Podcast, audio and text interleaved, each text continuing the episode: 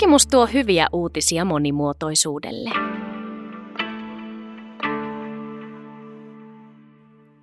Useat monimuotoisuudelle tärkeät rakennepiirteet Etelä-Suomen talousmetsissä ovat kehittyneet viime vuosikymmeninä myönteiseen suuntaan.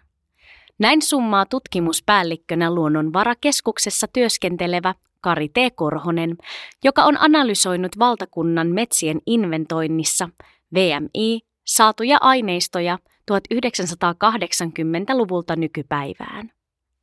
Vanhoja eli yli 120-vuotiaita metsiä on nyt Etelä-Suomessa enemmän kuin 1980-luvun alussa ja selvästi enemmän kuin vuosisata sitten.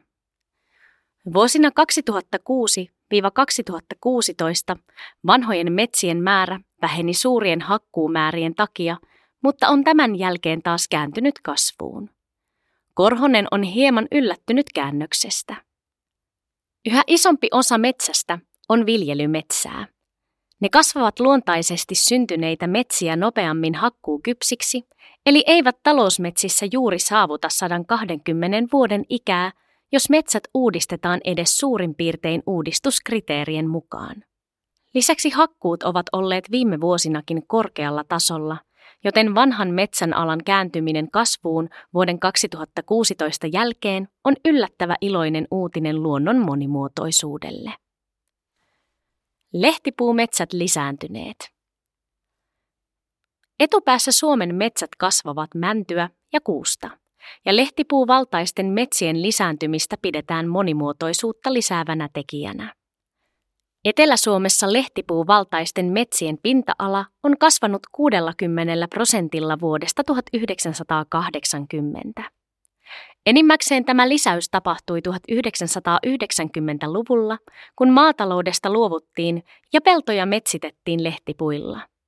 Sittemmin hirvikantojen on annettu kasvaa niin paljon, että se on rajoittanut koivun käyttöä.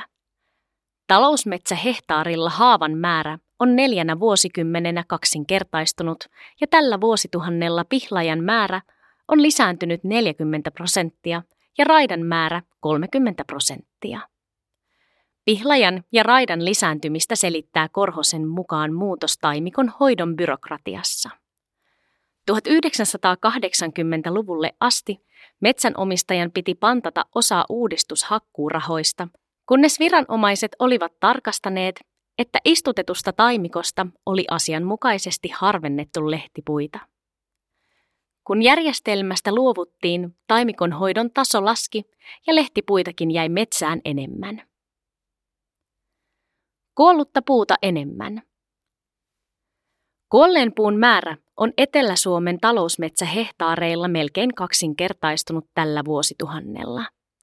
Kovaa kuollutta puuta, eli vähintään polttopuuksi kelpaavaa puuta, on seurattu kauemmin ja 1980-luvulta sen määrä on nelinkertaistunut. Ihmisille on 1990-luvun puolivälistä lähtien alettu kertoa kuolleiden puiden merkityksestä monimuotoisuuden kannalta ja kehotettu jättämään niitä metsään, Korhonen sanoo. Tosin samaan aikaan väki on vähentynyt maaseudulla, eikä juuri kukaan enää edes halua kerätä yksittäisiä kuolleita puita metsästä pois.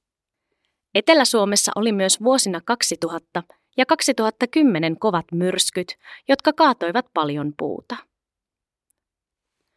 Pohjoisessa suojelu pelasti. Pohjois-Suomessa kehitys on monimuotoisuuden osalta ollut synkempää. Vanhat, eli yli 160-vuotiaat metsät vähenivät siellä selvästi aikavälillä 1980-2011. Sitten niiden määrä on pysynyt jotakuinkin vakaana. Viime vuosisadan lopussa haluttiin tietoisesti uudistaa vajaa puustoisia vanhoja metsiä. Vanhojen metsien vähenemisen pysäytti lopulta suojelu. Pohjoisen vanhoista metsistä valtaosa sijaitseekin nyt suojelualueella. Jonkin verran vanhaa metsää on talousmetsän vaikea pääsyisissä paikoissa ja kituliailla kasvupaikoilla, joissa metsä ei edes 160 vuoden iässä ole vielä hakkuukypsää. Osin tilastoihin vaikuttaa myrskyjen sattumanvaraisuus. Pohjois-Suomessa merkittävät myrskytuhot tapahtuivat 1970- ja 1980-luvuilla. Rysäysten jälkeisinä vuosikymmeninä riitti paljon lahopuuta niin talousmetsissä kuin suojelualueillakin, kunnes se lahosi pois. Silti Pohjois-Suomessakin nähdään pieni käänne parempaan.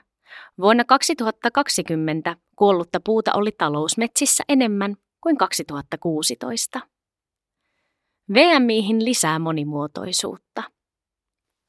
Metsien monimuotoisuuden kaikkia elementtejä, esimerkiksi eliölajien määrää, ei VMIissä pystytä mittaamaan. Suomen ympäristökeskuksen johdolla uhanalaisten lajien määrää on Suomessa arvioitu kolmesti, ja tulkinnat Korhosen mukaan vaihtelevat. Toiset tutkijat katsovat uhanalaistumiskehityksen pysähtyneen, mutta toiset sanovat sen korkeintaan hidastuneen. Seuraava ja järjestyksessä 14 valtakunnan metsien inventointi suoritetaan vuosina 2024-2028.